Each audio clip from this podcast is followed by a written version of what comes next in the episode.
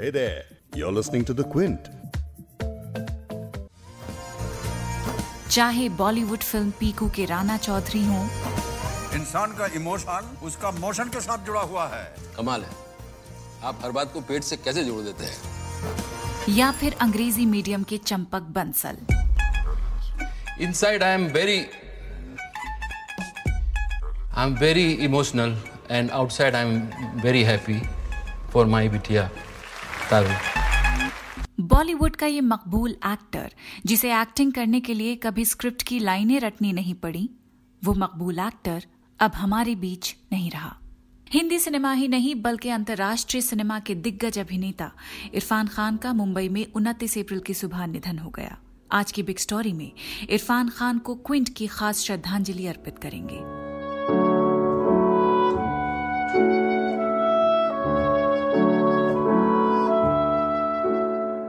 Quint Hindi पर आप सुन रहे हैं बिग स्टोरी पॉडकास्ट मैं हूँ फबीहा सैयद। इरफान खान को दो दिन पहले ही मुंबई के कोकिला बेन अस्पताल में भर्ती कराया गया था।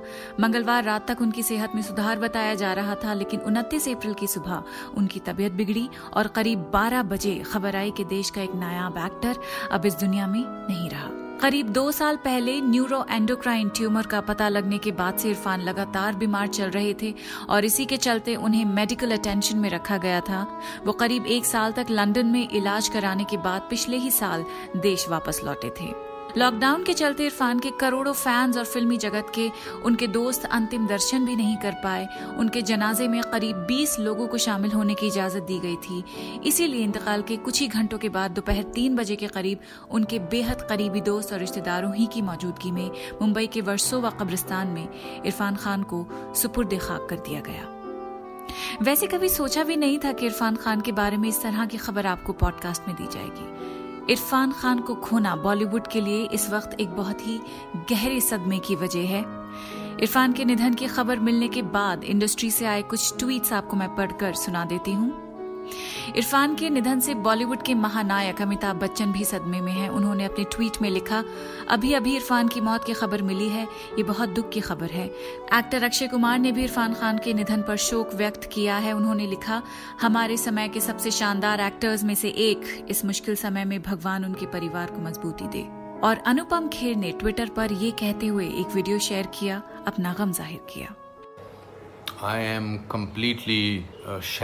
मैं इरफान के निधन की खबर सुनकर इस वक्त बहुत सदमे में हूँ। वो मेरे करीबी दोस्त थे कॉलीग थे और ड्रामा स्कूल में मेरे जूनियर थे। ये न सिर्फ़ इंडस्ट्री का और देश का लॉस है बल्कि इंटरनेशनल सिनेमा का भी लॉस है। वो न सिर्फ़ एक ज़बरदस्त एक्टर थे बल्कि एक बेहद अच्छे इंसान भी थे। Also very straightforward. Shahrukh Khan ने इरफान खान को अपना दोस्त बताते हुए इस तरह से श्रद्धांजलि दी है। उन्होंने ट्वीट किया मेरे दोस्त, मेरी प्रेरणा और हमारे वक्त के एक महान अभिनेता। अल्लाह आपकी रूह बख्शे, इरफान भाई। आपको याद करूँगा और इस बात की खुशी रहेगी कि आप हमारे जीवन का एक हिस्सा थे। पैमाना कहे है कोई, मैं खाना कहे है। दुनिया तेरी आँखों को भी क्या क्या ना कहे है। लव यू ये शाहरुख खान की ट्वीट है इरफान खान के बारे में। इरफान एक ऐसे कलाकार थे जिनकी अदाकारी की सारी दुनिया कायल थी। उनके निधन पर कई बड़ी राजनीतिक हस्तियों ने भी शोक जताया है। प्रधानमंत्री नरेंद्र मोदी, कांग्रेस सांसद राहुल गांधी से लेकर उत्तर प्रदेश के पूर्व मुख्यमंत्री अखिलेश यादव तक ने उनके निधन पर शोक जताया है। पीएम ने अपने ट्वीट में लिखा है, इरफान खान का निधन सिनेमा और रंगमंच की दुनिया के लिए एक क्षति है। उन्हें विभिन्न माध्यमों में उनके बहुमुखी प्रदर्शन के लिए याद किया जाएगा। मेरे विचार उनके परिवार, दोस्तों और प्रशंसकों के साथ हैं। उनकी आत्मा को शांति मिले। कई केंद्रीय मंत्रियों ने भी इरफान के निधन पर ट्वीट करते हुए शोक जताया, जिसने भी ट्वीट किया, उसने यही लिखा कि इरफान फ़िल्म जगत ही नहीं, बल्कि विश्व सिनेमा के एक मकबूल अभिनेता थे और हमेशा रहेंगे। जयपुर में पैदा हुए इरफान ने बॉलीवुड में जो मकाम हासिल किया, उसके पीछे उनकी सालों की मेहनत थी। जयपुर के रंगमंच से बॉलीवुड के पर्दे तक चमकने की कहानी किसी फ़िल्म से कम नहीं है। इरफान बचपन में क्रिकेटर हुआ करते थे। सी के नायडू ट्रॉफी में वो खेल चुके थे। इरफान के घर का ऐसा माहौल था कि टीवी और सिनेमा देखने की इजाज़त नहीं थी। इरफान क्रिकेट तो खेलते ही थे, लेकिन धीरे धीरे उनकी नाटकों में भी दिलचस्पी होने लगी ड्रामा में वो इंटरेस्ट लेने लगे। एक दौर ऐसा था कि रोजी रोटी के लिए इरफान हर तरह के किरदार करने लगे।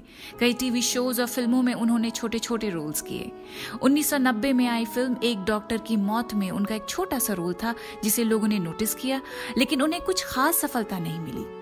लेकिन 2003 में बनी मकबूल और हासिल फ़िल्म से उनकी शोहरत का सिलसिला चल पड़ा। 2003 के बाद इरफान के करियर की गाड़ी निकल पड़ी और उन्होंने बॉलीवुड ही नहीं, हॉलीवुड में भी अपने एक्टिंग का जलवा बिखेरा।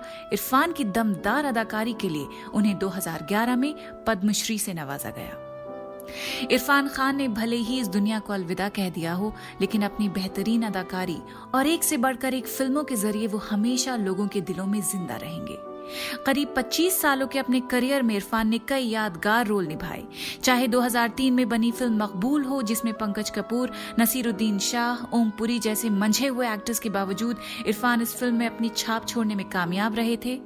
या फिर पान सिंह तोमर हो, एथलीट से डकैत बनने तक की इस कहानी के लिए इरफान को बेस्ट एक्टर का नेशनल अवार्ड मिला था। पान सिंह तोमर के तौर पर उनकी दमदार एक्टिंग और डायलॉग काफ़ी पसंद किए गए, खासकर ये डायलॉग।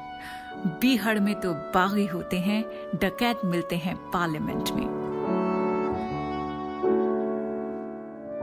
इरफान की द लंच बॉक्स को कई फ़िल्म फेस्टिवल्स में तारीफ़ मिली थी। खतों के ज़रिए एक उम्र दराज शख्स और एक हाउसवाइफ की लव स्टोरी इरफान की पिछली फ़िल्मों से काफ़ी अलग थी।